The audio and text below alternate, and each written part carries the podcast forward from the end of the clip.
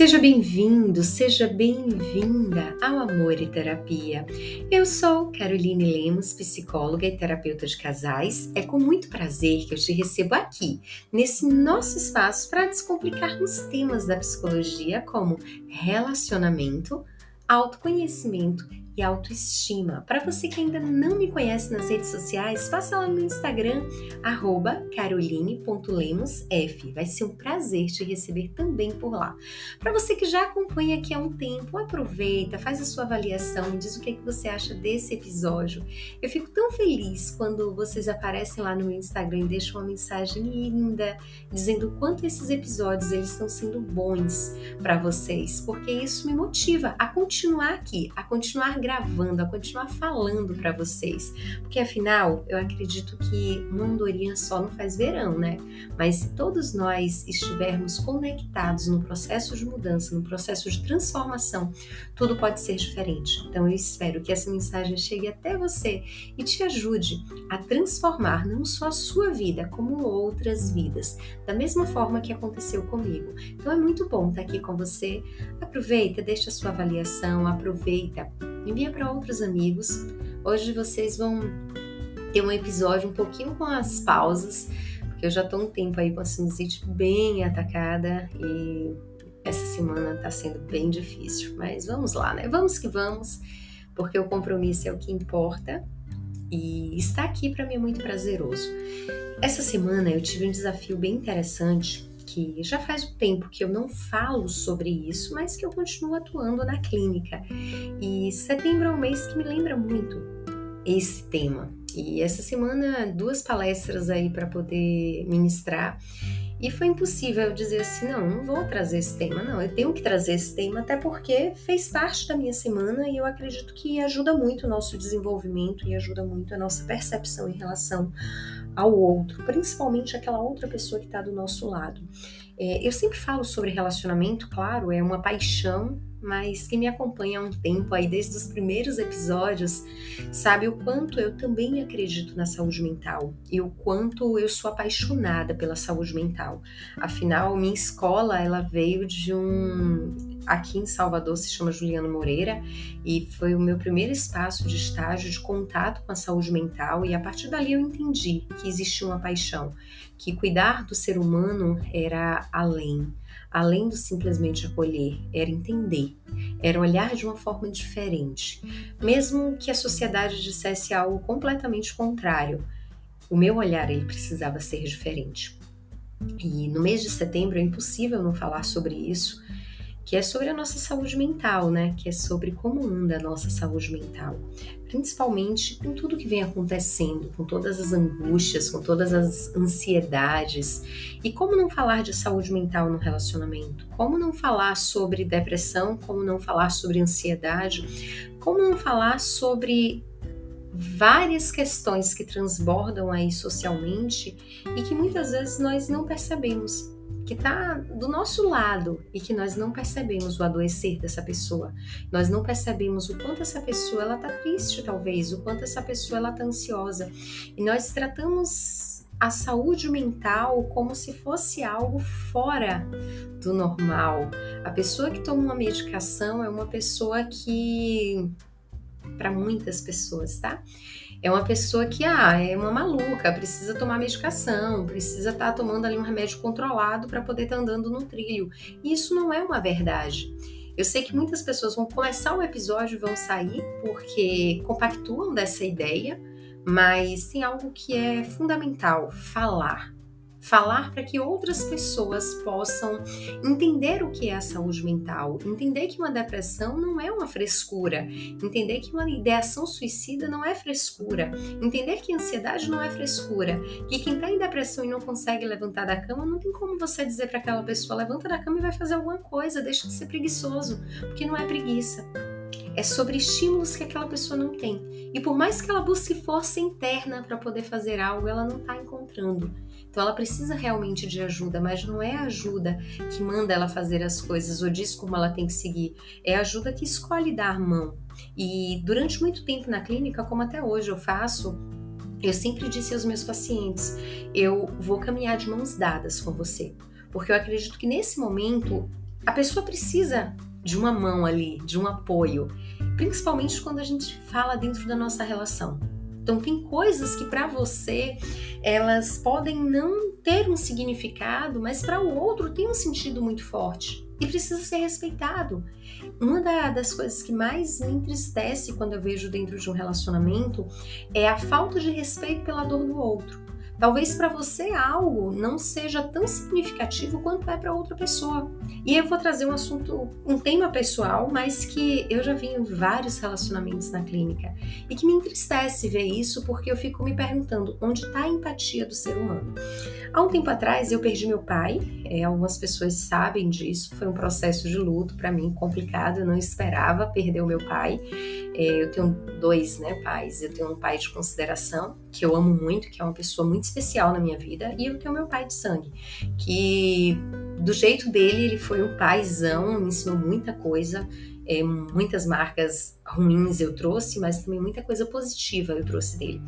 E eu lembro que quando eu perdi meu pai, durante um tempo eu passei um processo de sofrimento do luto e eu acho que meu esposo ele não estava acostumada acostumado a ver aquela mulher sensível ele estava acostumado a ver a mulher tratou ver a mulher que resolvia tudo a mulher que fazia tudo a mulher que dava conta de tudo a mulher que para chorar dava trabalho e durante muito tempo ele conviveu com essa mulher. Meu, meu esposo ele nunca tinha me visto passar realmente por uma perda é, tão próxima. A perda que meu esposo tinha me visto passar foi na época do nosso namoro, do meu primeiro namorado, que foi uma pessoa que eu amava muito, eu tinha uma admiração muito grande. E quando eu estava na casa dele, eu descobri que meu primeiro namorado tinha sofrido um acidente de carro. Isso me deixou muito paralisada. Eu sofri bastante nessa perda, mas não é a mesma coisa que perder um pai. E quando eu perdi meu pai, é, a dor era uma dor assim absurda. E eu lembro que em muitos momentos eu chegava do trabalho, o que me motivava era um Muay Thai, e quem me acompanha nas redes sociais vai entender agora porque eu falo tanto do Muay Thai e o Jiu-Jitsu. Então, quando eu entrei no Muay Thai, eu entrei porque eu precisava desopilar as coisas da clínica. Eu atendia muitos casos de depressão e de ideação suicida e de ansiedade. Então, quando eu saí era para treinar para eu poder desopilar aquilo tudo que estava ali. E depois veio o jiu-jitsu para minha vida e eu comecei a me apaixonar pelas artes marciais. E quando meu pai faleceu, o que me salvava da dor que eu sentia era justamente o jiu-jitsu e o muay thai estar com aquelas pessoas que estavam ali, brincar, treinar, desopilar, era o que me ajudava a trabalhar e a treinar. Então a minha vida ela passou a ser trabalho, treino e choro. Eu chegava em casa e desabava. E eu lembro que uma vez, quando eu desabei, meu esposo olhou para mim e disse: Até quando você vai ficar preso na bengala da morte do teu pai?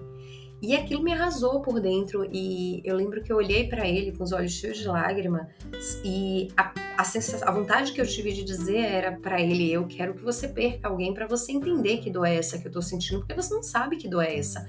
E realmente ele não sabia que dor era, era aquela e ele nunca vai saber que dor é aquela, porque cada pessoa sente de uma forma diferente. E eu lembro que naquele momento eu engoli a dor que eu estava sentindo e eu não comentava mais com ele sobre o que eu sentia.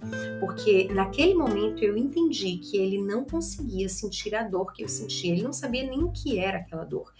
E durante muito tempo ali da minha vida eu fui construindo com outras pessoas a elaboração daquela dor. Por que eu tô trazendo essa história? Porque dentro de um relacionamento, as duas partes, elas precisam ser um segurança uma para o outro. Eles precisam ser apoio um para o outro. Mesmo que aquela dor do outro você considere pequena, mesmo que aquela dor do outro você considere bobagem, você precisa ser o apoio daquela outra pessoa. Mesmo que a ansiedade para você ela não tenha uma profundidade quanto o outro coloca, não é uma bobagem, precisa ser respeitado. Se ela está vivendo uma tristeza que ela não consegue nomear, não é uma bobagem, precisa ser respeitado. Então a sua dor não é a dor do outro, a dor do outro não é a sua dor. E quando a gente aprende a respeitar e a olhar realmente para o outro, principalmente o outro que convive ao nosso lado, a nossa percepção ela começa a ser diferente, porque a gente começa a ter um olhar de acolhimento, de sensibilidade, que é o que nós perdemos hoje. Quantas vezes você para no seu dia, olhando nos olhos para alguém, nos olhos de alguém, diz assim: como você tá? Como está sendo o seu dia? Ou você simplesmente passa? Ou você simplesmente fala e passa com aquela fala com aquela pessoa e nem sequer dá conta se a pessoa tá bem, se não tá. Qual é a sensibilidade que você tem, principalmente para a pessoa que está do teu lado? Existe alguma sensibilidade? Existe um tocar? Existe um carinho? Existe um acolhimento? Ou simplesmente está passando? Hoje, nós não percebemos a dor do outro, e eu me coloco também nesse espaço porque, por mais que eu tente ser aquela pessoa que presta atenção no outro, tem momentos que isso me escapole, ou me escapole porque eu tô distraída. Esses dias eu tava rindo com meu esposo porque a esposa de um amigo dele, que eu conheço, falou comigo e eu olhei para ele, falou comigo e falou com ele, e eu olhei para ele e disse assim: quem é? E ele deu risada porque eu tenho a cena dela com o cabelo preso e de óculos, e nesse dia ela estava sem óculos. E já é a terceira vez que ela fala comigo no elevador, brinca comigo no elevador, e eu não tinha reconhecido ela. Por quê? Porque eu fiz uma imagem dela e eu não consegui gravar outra imagem, que é ela de cabelo solto, mais, mais descontraída. E isso é um erro que eu cometo, porque eu preciso perceber mais o outro, eu preciso olhar mais o detalhe do outro, pela, pelo carinho que ela fala comigo, pelo acolhimento. Então, naquele momento que ela falou, eu disse: eu preciso ter uma postura diferente, por isso que eu me incluo nisso. Então, quando a gente começa a perceber o outro com mais empatia, com mais cuidado, a gente começa a olhar para o outro de uma forma diferente. E essa forma diferente nos faz ter sensibilidade para a dor do outro, mesmo que seja uma dor que a gente não conhece. E isso está faltando nos relacionamentos. Por quê? Eu posso tomar porrada, eu vou usar o termo porrada, de qualquer pessoa da rua. Eu posso tomar patada de qualquer pessoa da rua. Eu posso ser tratada com grosseria de qualquer pessoa da rua. Mas quando eu chego na minha casa, eu espero o mínimo um acolhimento. Eu espero o mínimo um sorriso, um abraço, um dizer eu estou aqui. Aqui é o seu lugar de segurança. E todos nós somos assim, tanto os homens quanto, quanto as mulheres, elas, eles desejam chegar em casa, o ser humano deseja chegar em casa e se sentir seguro, se sentir protegido, se sentir compreendido. Agora imagina só, você chega em casa, o lugar que você espera ter segurança, proteção, cuidado, você recebe críticas, você recebe julgamentos, você é apontado, você é diminuído, a sua dor ela não é vista, ela não é acolhida porque não é a mesma dor do outro, porque não tem a intensidade do que o outro acredita que deveria ter para ele te acolher. Então, quando você vai olhando para isso, você vai percebendo como as relações elas precisam mudar, como a sensibilidade do outro precisa mudar. Esses dias eu brinquei com meu esposo em casa porque eu estava muito mal, muito, muito mal mesmo. Eu estava levantando só para trabalhar. Então eu deitava, apagava. Eu nunca dormi tanto na minha vida. Geralmente eu durmo seis horas por dia. Eu estava acordando, trabalhava, dormia, acordava, trabalhava de novo. Juntou o cavalor, misturou tudo e me acabou. E eu estava brincando com ele, dizendo como é bom ter alguém que entende a nossa dor. Antes eu levantava, eu ia fazer as coisas e ele estava de boas. Hoje ele vai, ele faz, ele cuida, ele cuida de mim e eu me sinto cuidada por ele. Isso transformou a minha relação de uma forma assim imensa. Porque hoje eu me sinto vista dentro da minha casa. E eu acho que muitos casais acabam passando por isso. Não se sentem vistos, não se sentem notados dentro da própria casa. E isso precisa terminar porque se você escolheu essa criaturinha que está aí do teu lado para poder casar, você escolheu cuidar dela, cuidar dele, independente do momento, independente da situação, independente do que esteja acontecendo. Você escolheu cuidar.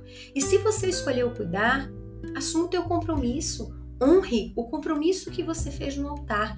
Não normalize o divórcio. Não normalize você não acolher o outro. Não normalize você não olhar para a dor do outro.